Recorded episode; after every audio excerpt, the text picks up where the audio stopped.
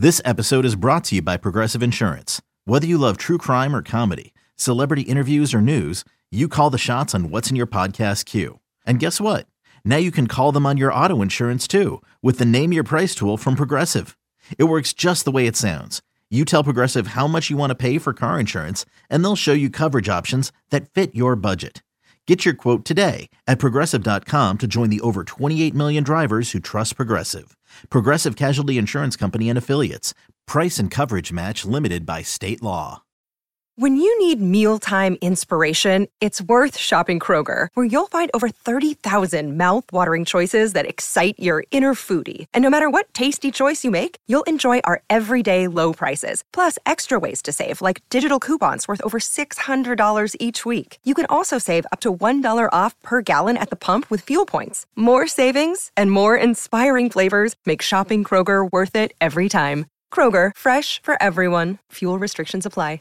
Yeah. But this draft in particular, uh, there's there's elements to it where you're like, okay, well, maybe it is worth considering trading for a veteran with one of those mid round picks rather than drafting someone simply because they're you know the, the way the draft's constructed uh, for instance doing a mock draft right on on the mock Mhm. draft simulators and there's names where i watch them at the senior bowl i'm like oh that that guy's interesting as like a you know he looks like a kind of day three uh, day two guy you know you go and look up, up his production in college and and you're like oh yeah he's been all right you know he's, he's also quite old yeah you, you you'd like that as a say like fourth maybe late third you know fifth round pick that sort of thing and then you go on the mock draft simulators and he's getting taken 38 overall and you're like um so is that just an anomaly like is, is this draft Yeah. simulator rating this guy super high because you know they just like him for some reason but then the the, the more you do them the more you realize actually th- this is actually a common occurrence where there isn't as many players as I, I perhaps thought it used to be that the scene like the senior bowl they might have like I don't know. It'll be interesting to see the percentages of how many of the top 100 players, for instance, are from the Senior Bowl, attended the Senior Bowl, because I think it'll be a lot. Like, and you, that didn't used to, you know, it's been up on the rise, but I Mhm. think with like uh, NIL, um, the way that college football is changing, and also the COVID year, I think is still relevant. I think that you've just got this pool of players where that a lot of them are seniors. That there isn't as much of the like underclassmen talent that you have. Like for instance, you know Jared Verse choosing to return. Um, yeah, it just feels like the draft drift is yeah. is a not as not as loaded in the as you go on as you'd like, right? Like It's I mean, the the second best interior pass rusher weighs 280 pounds. Like, can you even of, of this draft? Calijah Kancey. yeah.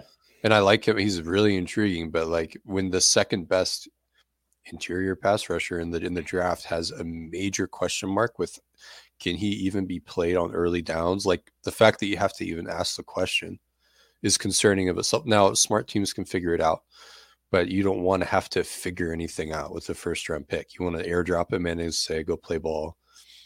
You know, so it's it's just it's it's frustrating. It, it really feels like um you know, there are very few blue chips, like true blue chips, guys that you want to take top 15 outside of, you know, quarterback. Um, like I didn't feel that way last year. I mean, not every position was super strong last year, but like 2021 was a very strong draft also the year before. Um, this uh this year kind of pales by comparison. Now there are still good players. I think the strength of the class is probably in corner. There's not a corner that's as good as Stingley or Gardner last year, but like there's or anywhere close to like say Surtain or Jaycee Horn. But there are still really good corners and there's a lot of depth there. So like that's that's cool. But like the tackles last year were better than this year.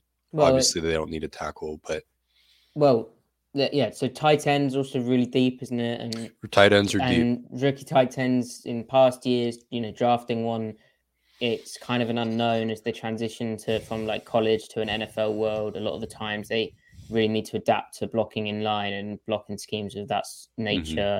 And often the guys who have blocked well in line have route running stuff they have to pick up.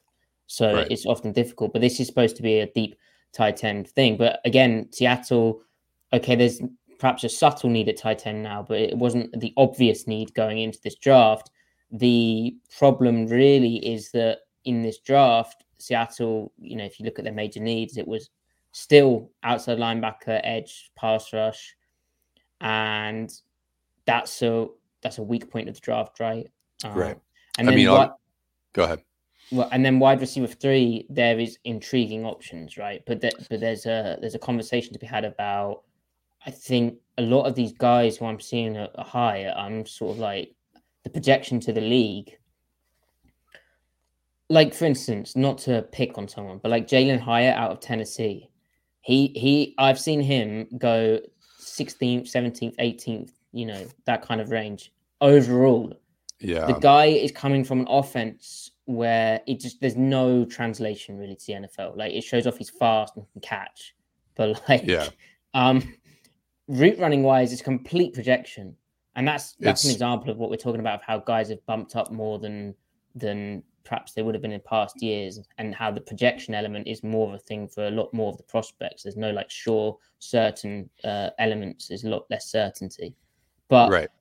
but like you know the, the fact that that is a thing means that again there's a conversation to be had about maybe making a trade for a vet Yeah. Um there uh I mean th- there are some obvious names out there kind of like we know Brandin Cooks wants to trade, but like if if it only takes a third round pick, I mean maybe even because crazier things have happened. DeAndre Hopkins went for a second round pick somehow. Now AJ Brown went for a, a huge haul just last year. But Brandin Cooks is coming off a down year and he's approaching 30 years old. Um, I think he's still Brandin Cooks. I think he's just checked out last year. But again, with his age, like I can't see him commanding a second round pick. I feel like it'd be a third round pick, maybe even a fourth. If all it takes is a fourth round pick, you could not spend a fourth round pick better this year than on Brandin Cooks, even with the the, the cap hit that you'd have to incur. Um, but I don't know. So like other other veteran options, like like right off the bat, like uh, T Tee Higgins was rumored. That that's just unrealistic. That's not going to happen. They're not going to be because you have to trade for him and spend on him. that would be not gonna- crazy That'd be insanity.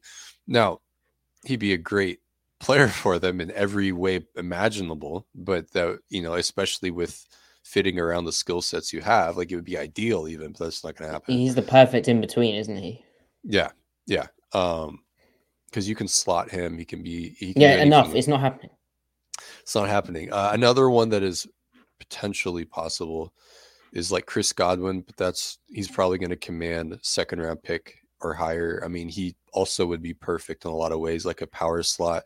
He'd be great with Gino. It'd be great for what Waldron wants to do, independent of who his quarterback is. But like, it would be perfect. But it's probably too much. Now, if the Bengals want to shell out the cash for Tee Higgins and pay him, they can get out of uh,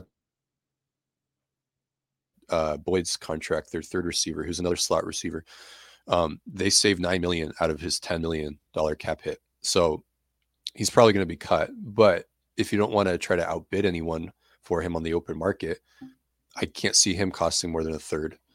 So that that's that'd be an interesting, you know, avenue to explore. Like, hey, just throwing out a third round pick, who wants to take it? Uh, Cook's boy, that that'd be interesting. Now, beyond that, I mean, Keenan Allen's probably going to be cap cut. So I feel like free agency, if they're going to acquire someone, a third established vet receiver, they're probably looking at what five, six million dollar cap hit at the very most. And that's where guys like a cap cut Keenan Allen comes in because he can't stay healthy and he's getting older. So he's probably not going to get paid what he's worth, unfortunately for him. And then obviously Robert Woods was just cut. Now Robert Woods, he had a really bad year statistically. Coming off an ACL though, he's another year older. Um, sometimes guys need another offseason removed from their inj- ACL injury to kind of get the you know whatever they have left of their explosiveness back and ability to you know explode out of cuts and all that. Um, if if I mean you'd be there, I I can't see Woods garnering what more than five million given like recent history there. If I feel like that would be a uh, low risk, high potentially high reward type of uh, uh, decision there. Because at worst, he's just slightly better than Goodwin, and then at best, I mean, he's a high value third target that you can throw the ball to 80 times, and then not to mention ideal scheme fit, and he knows the, the offensive coordinator. Yeah, and should say um, Marquise Goodwin, he, he was all he, you know, he offered a bit to the offense last year, kind of a glimpse of what a wide receiver three could do, but just got banged up midway to late in the season. He was added for just over $1 million last year. At 32 years old, he turns 33. It would be interesting to see him back in Seattle, where that's probably, I imagine they're going to look like elsewhere at different options. So, like, it is a significant bump up to then consider like a Robert Woods, especially when he's, you know, uh, you know, at his best, he's a much more multi-dimensional receiver. He can offer you uh, much more of a uh, you know, options like uh, uh, over the middle in the intermediate passing game as well. I'd say along with deep, but you know, it is a big question mark if he can get his agility back. And Rohan points out, you know, would they even have the cap room to trade for a veteran wide receiver if you re-sign Gino? I mean, if they wanted to, they could make it happen. But it is like, you know, at what point, you know, are they just going too much uh, to make that happen? I, I think yeah. probably probably too much. Yeah, it has but, to be way too convenient for whatever uh, ends up happening. So, um, yeah, and and honestly, in the draft, like I think they should be able to come away with a, at least one kind of in between option, even with what I said about some of these guys getting inflated to like weird levels. Right. Right. But like, uh, what you've put Keenan Allen down as a free agent.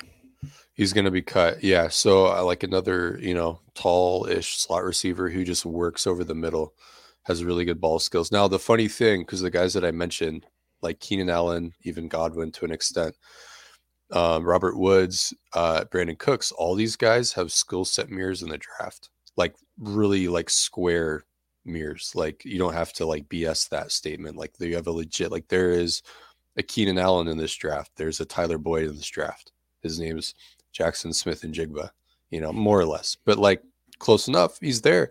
Brandin Cooks is in this draft. Elijah Moore is in this draft. He was a guy that was floated last year, right?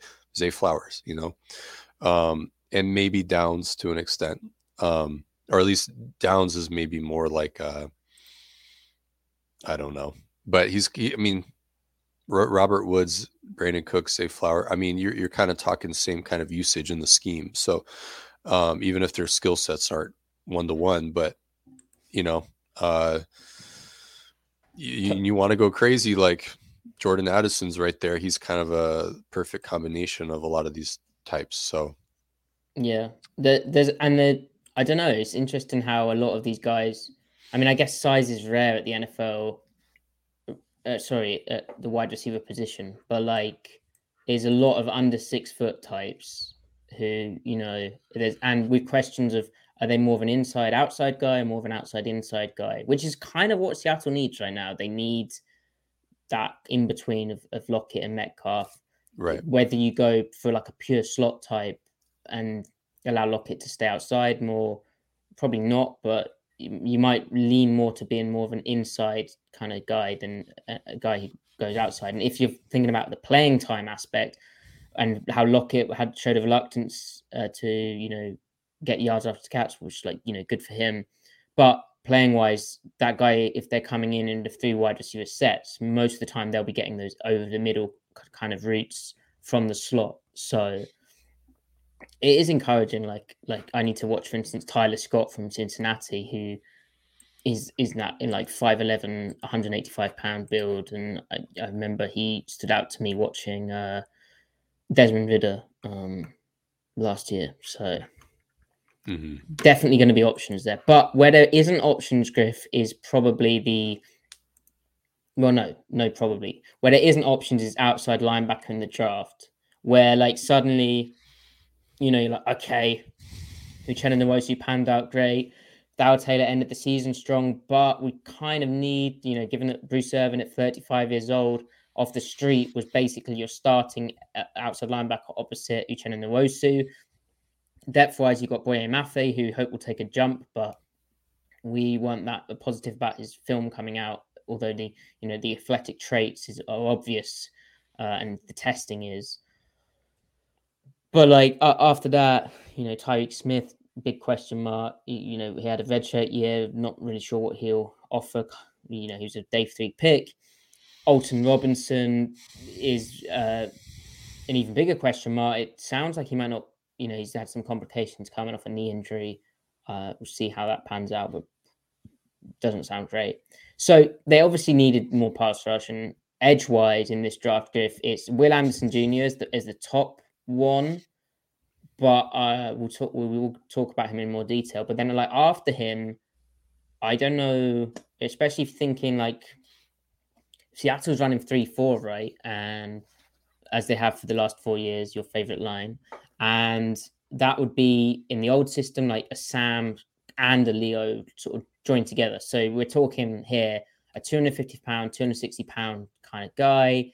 Hopefully, would have arms over 34 inches long, has a quick get off and wins with speed rush predominantly, and would not look out of place dropping into coverage. So they have to have some kind of hip fluidity and agility as well when they when they drop back in, at times. So you think basically Bruce Irvin at his prime is a pretty good indicator, especially as you go on, um, you know, through the draft. Talking about Bruce's NFL usage there, because obviously at West Virginia he was a bit of rusher, but yeah. West Virginia he was winning with speed and he, he was just faster than everyone. He didn't really have a move; he just ran past people, and yeah. that would that would be ideal. However, in this draft, there's Will Anderson Jr. who, yeah, we'll talk about him, but as I repeat myself, but after him there isn't the obvious like I don't really know how the class doesn't it's, seem very good.